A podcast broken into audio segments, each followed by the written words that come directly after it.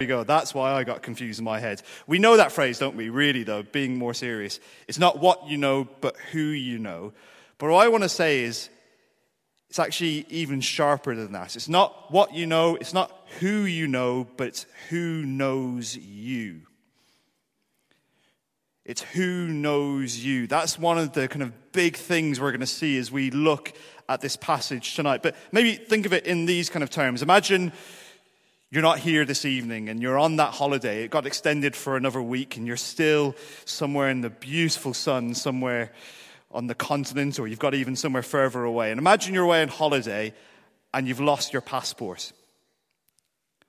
What do you need at that moment? You need to get to your consulate, whichever country you're from, and you need them to be able to say, We know him or her, don't you? Or think about when you were a child and you were in the schoolyard and there was that big person coming up against you. What you need in that moment is you need your big brother or sister to say, I know her, I know him. It's not what you know, it's not who you know, but it's who knows you. Uh, what I said last week is we're looking at a section of the Psalms, Psalms 113 to 118. These were a section of the Psalms that the people of Israel would sing when they came for some of the different festivals throughout the year. In particular, these were the Psalms that were sung when they celebrated the Passover. The Passover was a meal that they had, remembering how God had liberated his people from backbreaking, hope sapping slavery in Egypt, liberated from that, and brought them into the promised land to make them his very own people. These were the songs that were sung. Uh, we, what I said last week is there's a little verse, you might miss it, you might not even just think it, in Matthew and Mark, where it says this Jesus and his disciples sang a hymn at the end of the Passover. In all likelihood, these were the hymns, these were the songs, these were the prayers that they made their own. And so as we work through these, we just kind of have that in mind that these were the words that Jesus, the King, would have prayed and sung and made his very own. These were the ones that helped him to understand what he had come to do for his people. But this evening, we've got three big points three big points. And the first one is this remember the story. Remember the story. Um, have a look at the way that this begins. Verse 1. When Israel went out from Egypt, here we are just swept up straight away. Unlike last week, and unlike we see in some of the other Psalms where we see praise the Lord at the beginning, here we're just swept up straight into this old story the story of what God had done for his people. When Israel went out from Egypt, the house of Jacob from the people of a strange land. Here they are swept up into the story which shapes the worship, shapes the identity of the people of God. And we know this. Uh, our family, our community, our national stories, they shape us, don't they? We know that Britain were the people who stood strong during World War II. This shapes our view. That was the kind of language that was used to get us through those early months of the pandemic, that strong spirit. We have these stories that shape us, and it's important to know that. Um, if you are a Christian, one of the things you learn quickly as you start to look through the scriptures is that we are brought into a story. It's important to know that the, the death and the resurrection of Jesus are the culmination of a great story. It's important to remember that. Just think of it in these terms. You know, imagine you walk into a room, you've been invited for dinner, and for various reasons, you've ended up being an hour and a half late. And you sit down at the table and you notice, you say, hello, everyone, and the scowls and faces, there's an icy cold temperature, and you think, what has happened? There's something's gone strange. You try to engineer the conversation. You say something, and someone walks out of the room crying, and you think, oh, I haven't got this right at all. Because what you need to know is what has happened. And what happens here in this story, in this psalm, is we are bringing ourselves back into this great story, not just of what's happened to the people, but the God who rescued his people and made them his very own. This helps us in grasping who we are. But here's the thing the author of this story, the composer of this song, ultimately, he is still alive. He is still for and with his people. We're not looking back to an ancient dead letter, but the living word from the living God. And what he's saying here, and remember the story, is remember, remember your rescue and remember God's presence with his people. So we see that there in verse 1 when Israel went out from Egypt, the house of Jacob, from a people of a strange language. To kind of bring us back into this story, this was the story of the people of Israel who had been in slavery in Egypt for 400 years. And one of the things we get, even just a clue to what this must have looked like, is we see there in the second line of verse 1. The house of Jacob from a people of strange language, 400 years in slavery, and the language of their oppressors was still strange to them. It was still foreign to them. They were never viewed as people of value. Their only value was to do the work of the people who had taken them captive. This shows how lowly they were, stuck down in the dust, down in the ash heap, faces down in the mud and the grime. But God rescued them out of that slavery. And not just that, but God set up his home with them. You see that there in verse 2. Judah became his sanctuary, Israel, his dominion. You see, here's the thing the very heart, the, the very heart of the good news of the Christian faith is this it's, it's not particularly, now don't mishear me, that we are forgiven our sins. It is not particularly that we are taken out of slavery but it's that we are restored into relationship with God. Most particularly, is that God dwells with his people. The truest, the highest, the richest blessing we have is that God is with us. He is for us. He dwells among us by his Holy Spirit. Uh, what we see here, in a sense, is a restoration of Eden that God, when he liberated his people from slavery, established the tabernacle where he dwells with his people. This, he, the temple was built. These were meant to be mini Edens where God once more dwelt amongst his people, where he walked with them. These were pictures of the true and full restoration that was to happen. And so, what we're doing here, just in these first couple of verses, is we're saying here, and what we're wanting to do when we sing this song, when we pray this prayer, what we're doing is we are reminding ourselves, we are reminding ourselves of the stories of God's salvation. This is what we're seeking to do, is we're saying, this is not just the story of these people from millennia ago, this is our story. Um, if you are a Christian, you are swept up into this story, and this becomes your history, your background.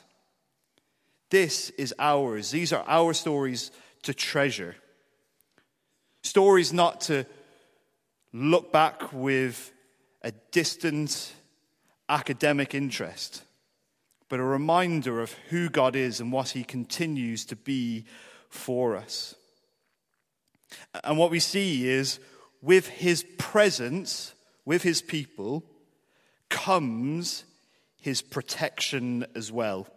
With his presence, with his people, comes his protection. And that's our second point this evening. We remember the story and we recount the story as well.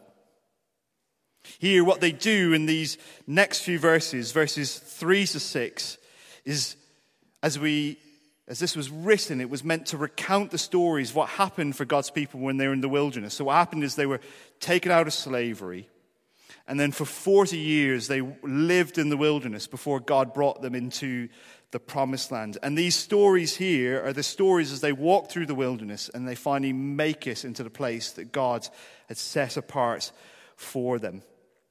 We see this wonderful story you see there in verse 3. The sea looked and fled Jordan turns back. Here's the stories of how God delivered his people through the waters. So, in the book of Exodus, which recounts this great story, the waters, the waters symbolize death. Uh, at the very beginning of the story of Exodus, we get that horrible decree, that dreadful decree from Pharaoh to say that all the firstborn sons of Israel were to be cast into the water.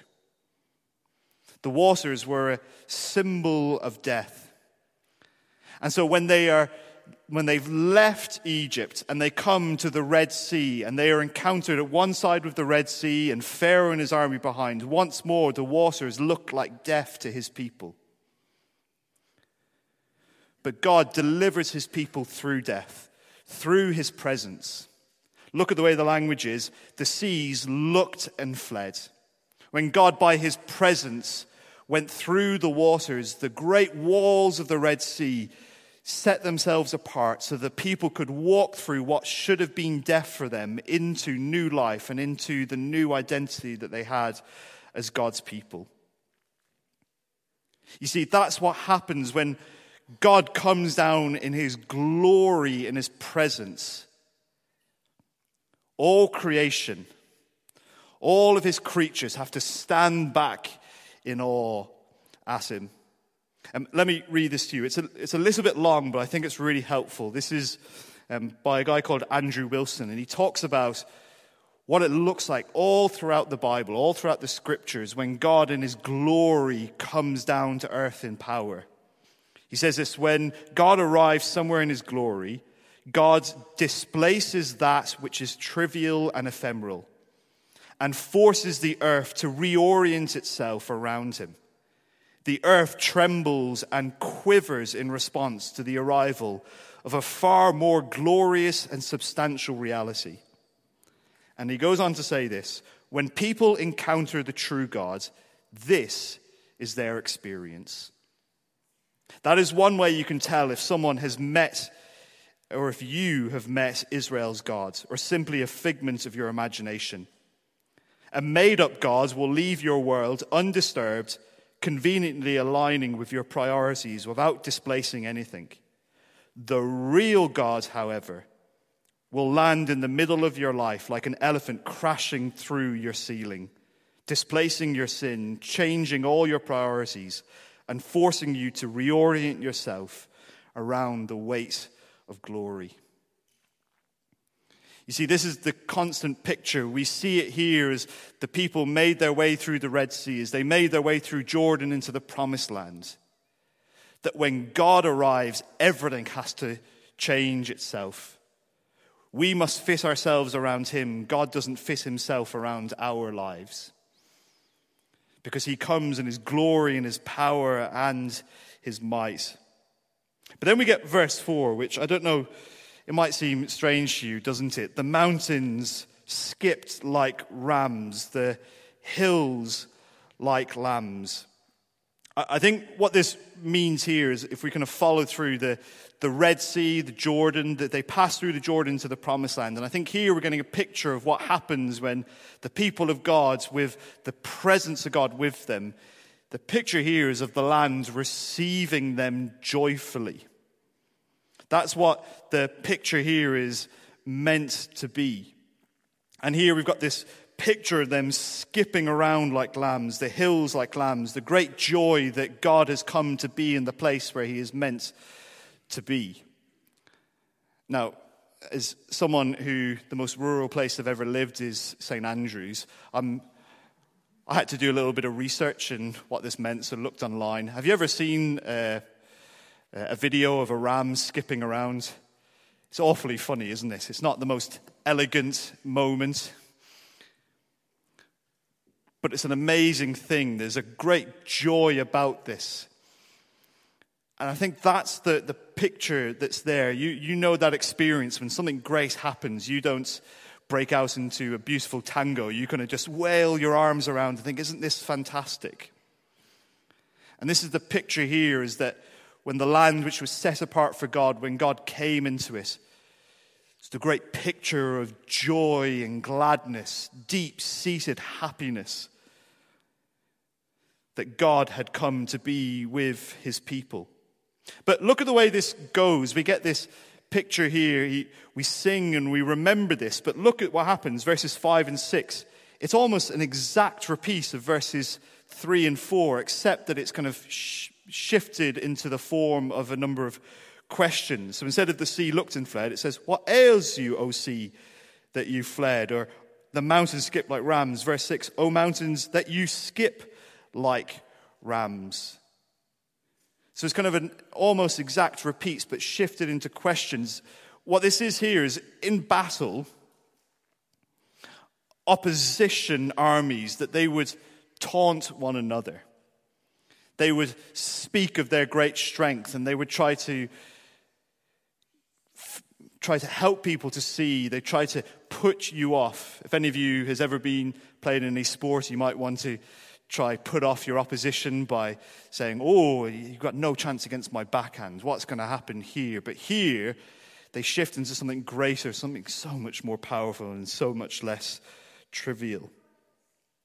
You see, here, what I would call this is this is humble boasting. This is humble boasting. Doesn't that sound a bit like an oxymoron to you or a paradox? But I don't think it is.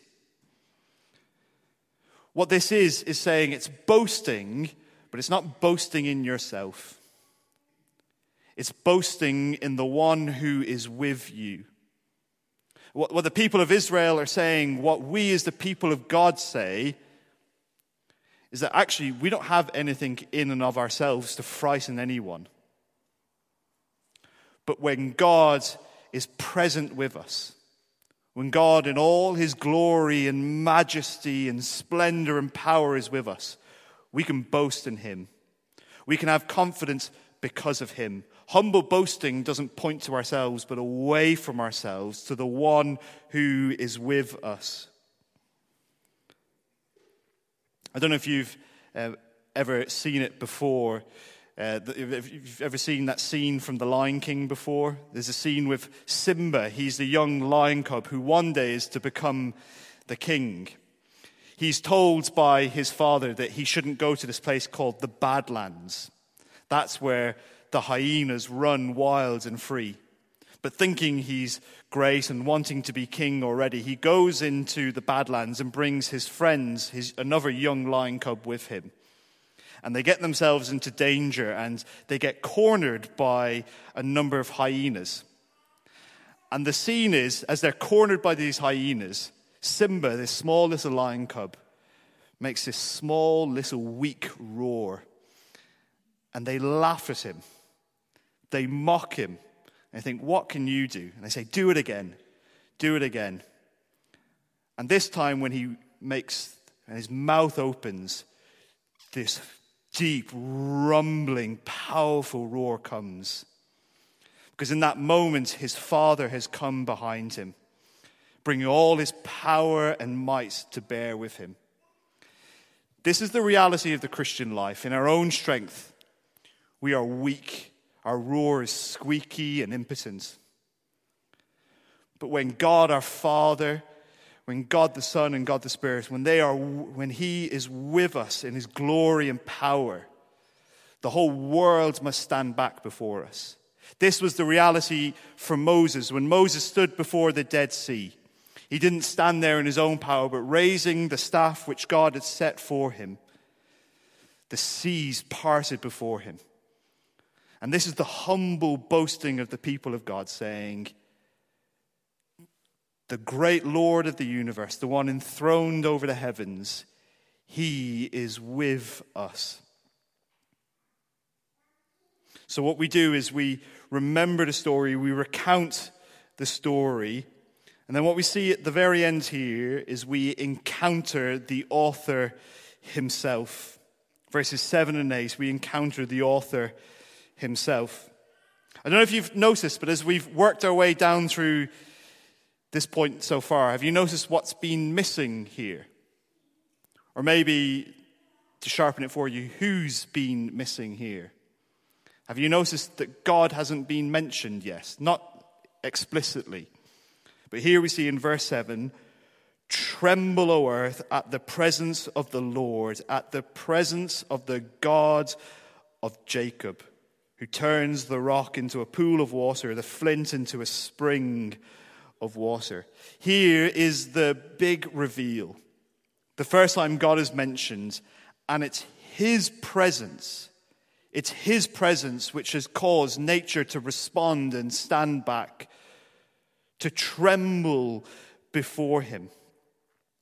And that's the big points that we want to see here is this call to all the earth to tremble before him and to rejoice that he has come in power and glory.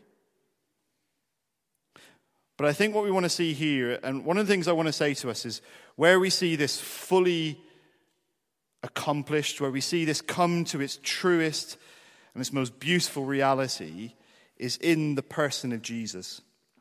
Jesus, who is the Emmanuel, literally, that God with us. And there's two stories in the New Testament, in the Gospel of Mark, which are really helpful in helping us to see what it looks like when God, in his power, comes to be among his people.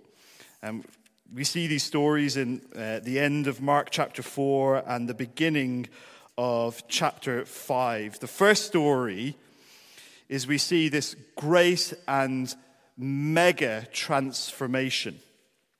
It's the story where Jesus and his disciples are on the sea and this great storm comes. This great storm, this tempest frightens the disciples. The word great there is literally mega to get the idea of the size and the fearsomeness of it. And so they are all fearful, yet Jesus still sleeps. Verse 37 of chapter 4 of Mark a great windstorm arose. And we see here they wake him up and they say, Teacher, do you not care that we are perishing? And he awoke and rebuked the wind and said to the sea, Peace and this wind ceased, and there was a great calm. Literally, there was a mega calm where there was once great fearfulness and there was a great anxiety, a great storm around them. Now a great calm settled amongst the sea. But then you see at the end, and he said to them, Why are you so afraid? Have you no faith? And they were filled with great fear. Once more, that mega fear. Here we see what it looks like when Jesus comes in his power. The elements must move at his being and at his words. But then you get the next story, that story, that strange story of Legion, the man infest- who is, has many different demons indwelling him. And when Jesus encounters him, he stands back in fear. And at his word, the demons are cast out into pigs who run into the sea. And here we just get these two small pictures which give us clues to who Jesus truly is. Jesus truly is the Lord, the God of Jacob, the one before whom the whole earth must tremble at his presence. Uh, in our own culture, I think what we so often see is this pull, this push to see progress without presence. This idea of we don't need God to move forward.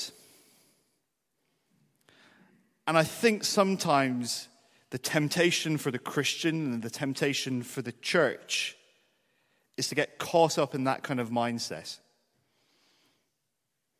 But here we see is true progress, true movement only happens when God indwells his people, when God is with his people in his power and his glory. The earth, the seas, the mountains, the enemy himself, death itself, will only stand back in fear, will only cower, not before the church, but before the church when God is with his people. The true power of the church comes from her Lord. The true power of the people of God comes from the God of Jacob, the God who rescued his people out of slavery, the God who raised his son from the dead.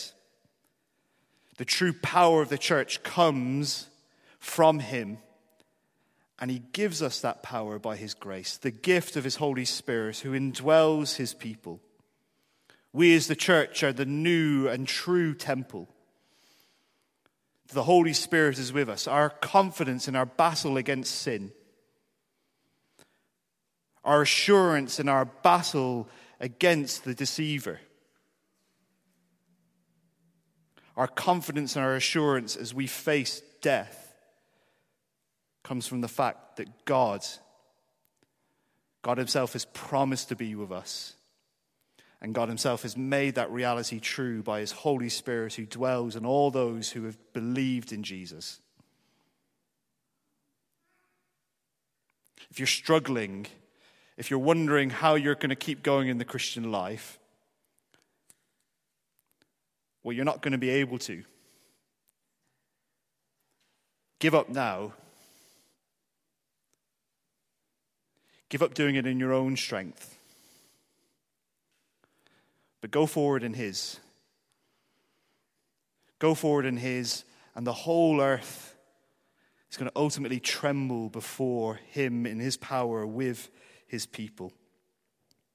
And there's a wonderful little bit. Just see where this ends. We've seen how God has protected his people, how God has been present with his people, and ultimately that means God will provide for his people. See where it ends here. The God who turns the rock into a pool of water, the flint into a spring of water.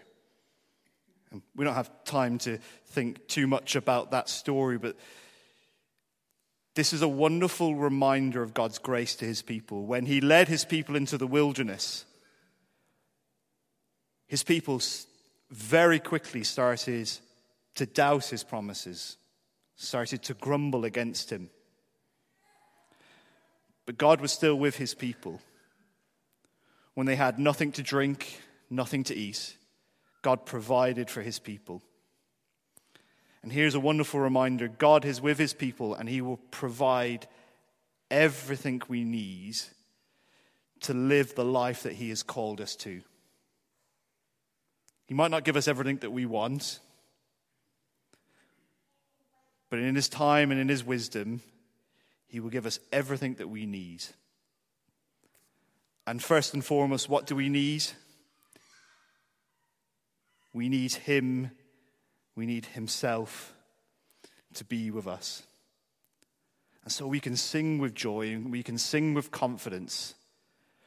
We can humbly boast that the Lord, the God of Jacob, Jesus Himself, the Holy Spirit, is with us. And he will never leave nor forsake us, his people. So we can walk forward and we can sing with joy.